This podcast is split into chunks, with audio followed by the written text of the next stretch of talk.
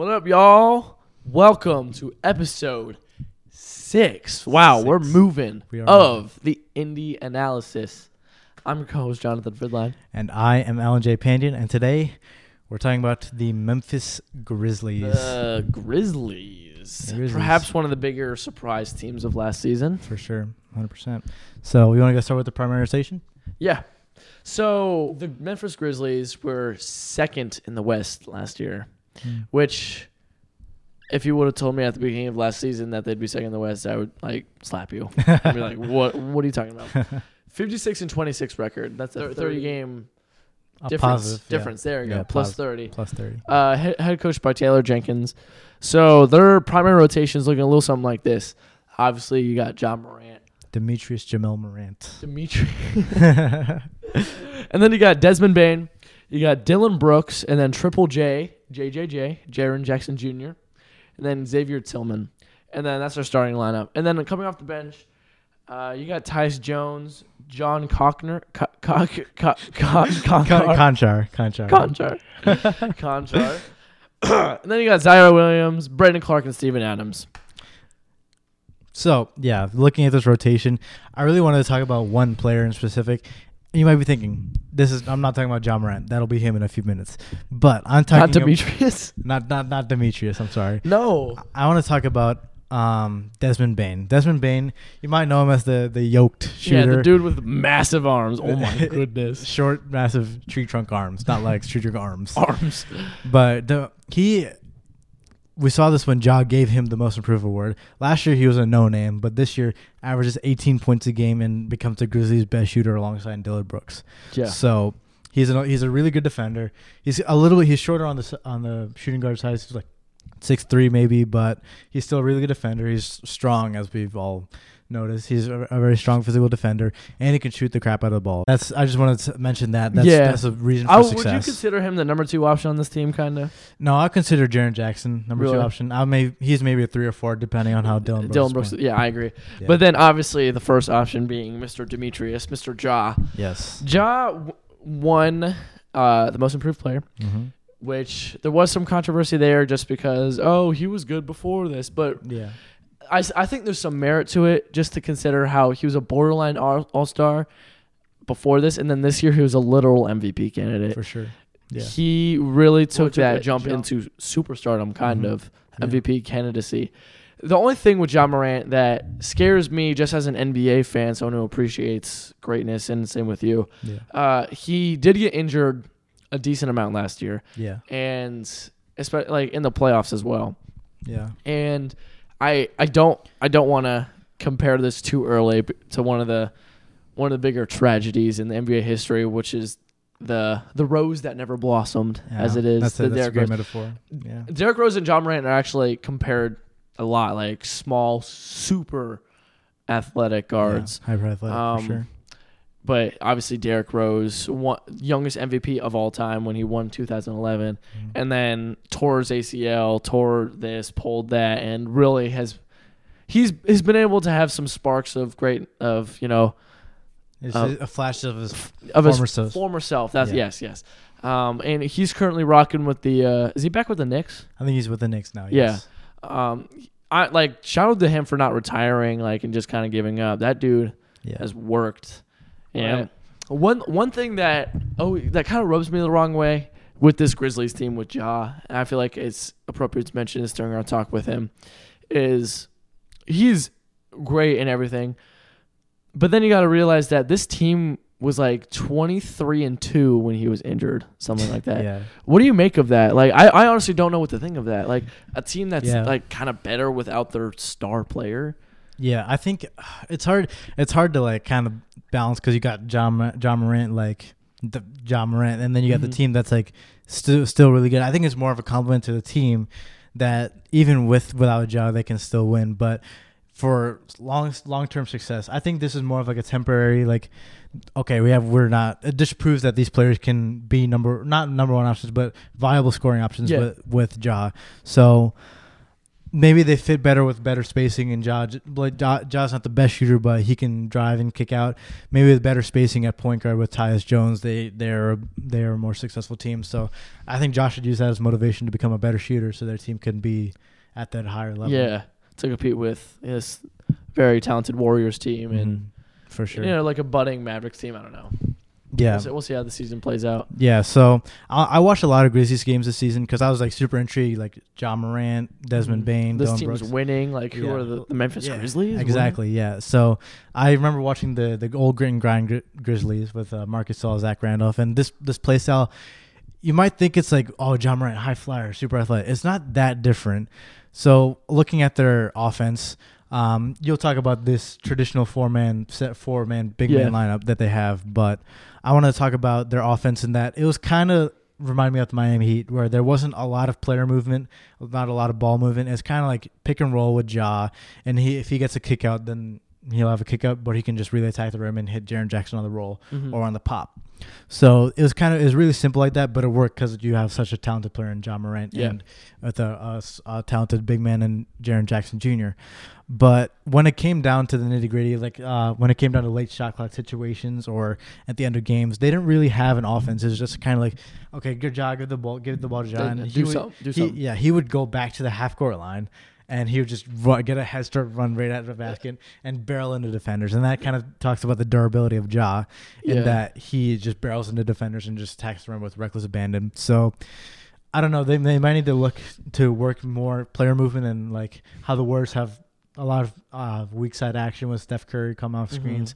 Obviously, I'm not saying just Steph Curry, but maybe with De- uh, Desmond Bane or Dillon Brooks getting that off ball move and that dummy action just to occupy the defense. Exactly. Yeah.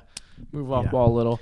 Yeah. And li- like you like you said earlier, this team I traditional is the right word Mhm. when explaining their, you know, starting lineup, how the, way they play. They play with uh four big four big man starting lineup, 3 to 4. yeah, Um and that's really not very in the, in the, the new age NBA Mhm. that's not very traditional.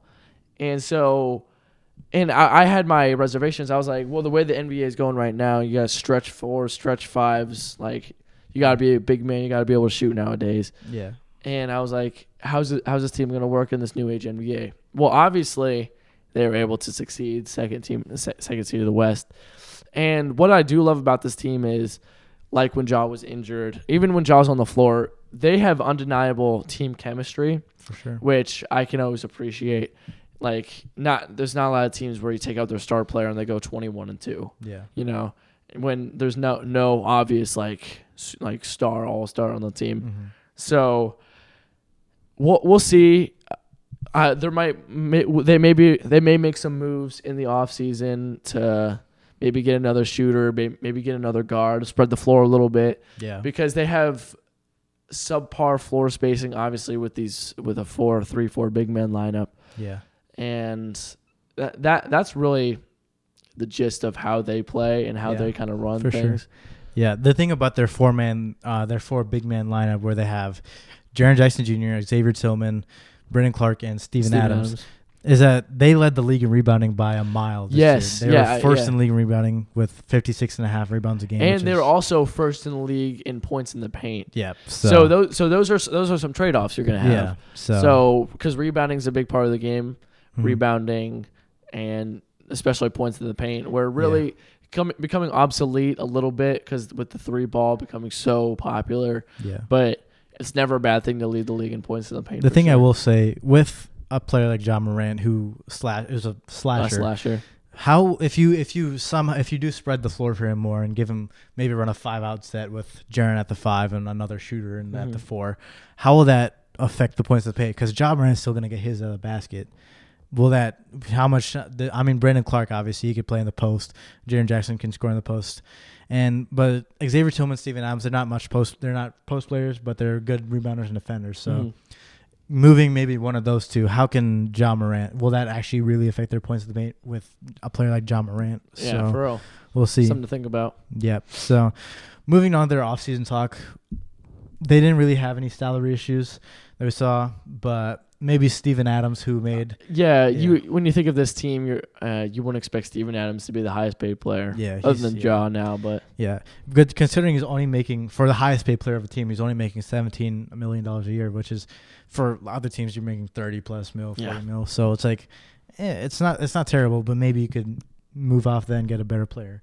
So Steven Adams would be the only complaint. And then well, what they did in free agency, they re-signed Tyus Jones and they extended Ja Morant. They gave Ja Morant the the uh, max extension for the rookie for a rookie. very well deserved. very well deserved 100%. And Tyus Jones, I think he's a really underrated player. And Coming we- off the bench for Ja. yeah, for sure. We talked about in our full show uh, in the in the NBA section. We talked about six man of the year. Tyus Jones could very well win six man of the year because like if he if he continues his output, improves his, his uh, efficiency, he could definitely be uh, six man of the year candidate in my opinion. Looking at some trades that they could do, we only found one when obviously it, it kind of dealt with Steven Adams, who was making the most money on the team. Yeah, And this trade would entail them getting Gary Trent Jr. from the Raptors, a knockdown shooter, A- spread the floor a little. yep, a great defender, a person who, who fits their defensive style. They have a very aggressive defensive style, similar Yes. to Miami. They Yeah. they're in the passing lanes. They're always looking to get in transition. They actually led the league this year in steals. yeah, with almost ten steals a game, which is like that's pretty that's good. that's really good for for a team with with always two big men on the court, almost always. So that's they're really aggressive. And Gary Trent led the led his team, the Raptors, in steals this season. Mhm. So them getting Gary Trent and trading the Raptors, who need a, a bona fide center like Steven Adams. like yeah. so the Raptors would get Steven Adams and a couple picks maybe. The only thing I could think of is they would lose some interior defense and some rebounding. Yeah. But then again, they have you know almost an excess of those types of guys. Yeah, Brandon So Clark. I think yeah. that's a good tr- a good trade to be honest yeah. with you. Brandon Clarke also a very under player, underrated player. He's a great defender, great rim protector, Mhm. good rebounder. Xavier Tillman, great rebounder. And then yeah, So J- they- JJJ. JJJ. They have, like you said, an excess of kind of big. So they can afford losing. they can afford losing an, ex- an expensive, but also not terrible Yeah. player. So hmm They could get some good trades with him for sure. For Maybe sure. toss in a few picks. yeah, for Yeah, sure. That's kind of so- all we have for Memphis. That's really it. They were That's very, all it is. they were a very solid team, but obviously they they can improve. Every team can improve in some facet. I'm ex- I'm excited to see what this team is going to do this year. The Like, one thing I will say, just a, as a last last minute thing, the one thing I really admired about them is that, especially in the Warriors series, they like attack the Warriors with no fear. Like you might you might get starstruck. You see players get starstruck. Like yeah, I don't know. I, I don't we're know. playing like, against the, the the Golden State warriors You're playing against Steph Curry, Klay Thompson. They're playing the Warriors. Green. The, they like tried to rip the hearts out of the Warriors in every single game that they played in, and like you could definitely you could definitely see it. And I picked them to beat the Warriors, which is probably a bad pick on my part. But I just like watching them from the season. They play with no fear. They play with super. They're ultra aggressive, and I thought they had a good matchup against the Warriors, who they they were best rebounding team, best paint scoring team. Hmm. Warriors weren't with an aggressive defense. yeah, they weren't. The Warriors weren't the best paint defending team in the NBA, but the, the Steph Curry is crazy. The Warriors are a very well run organization, but I'm excited to see this rivalry of the Warriors and Grizzlies. Yeah, I hope it. I hope it becomes a rivalry because real. they talking trash. Like you saw the Klay Thompson address. Um, I think it was Jaren Jackson or somebody in the after the finals. So and they're beefing on Twitter and everything. So I'm excited. I'm excited for this Get rivalry. popcorn. Yeah, hopefully it might be a Christmas Day game. We'll we'll, we'll see, but we'll see. Yep. So that just about does it. You gonna shout shout out? the Yeah, team? I would love to actually. Um, on Instagram, the social media website or app. Or I think I think you'd also go on the computer. Did you know you can go on Instagram on the computer? I did not. Yeah. Yeah. Yeah, it's it's, it's pretty cool. You should you should check it out sometime. you know what you should do on the computer? You should look up the Pick and Roll podcast underscore. And that is a wrap.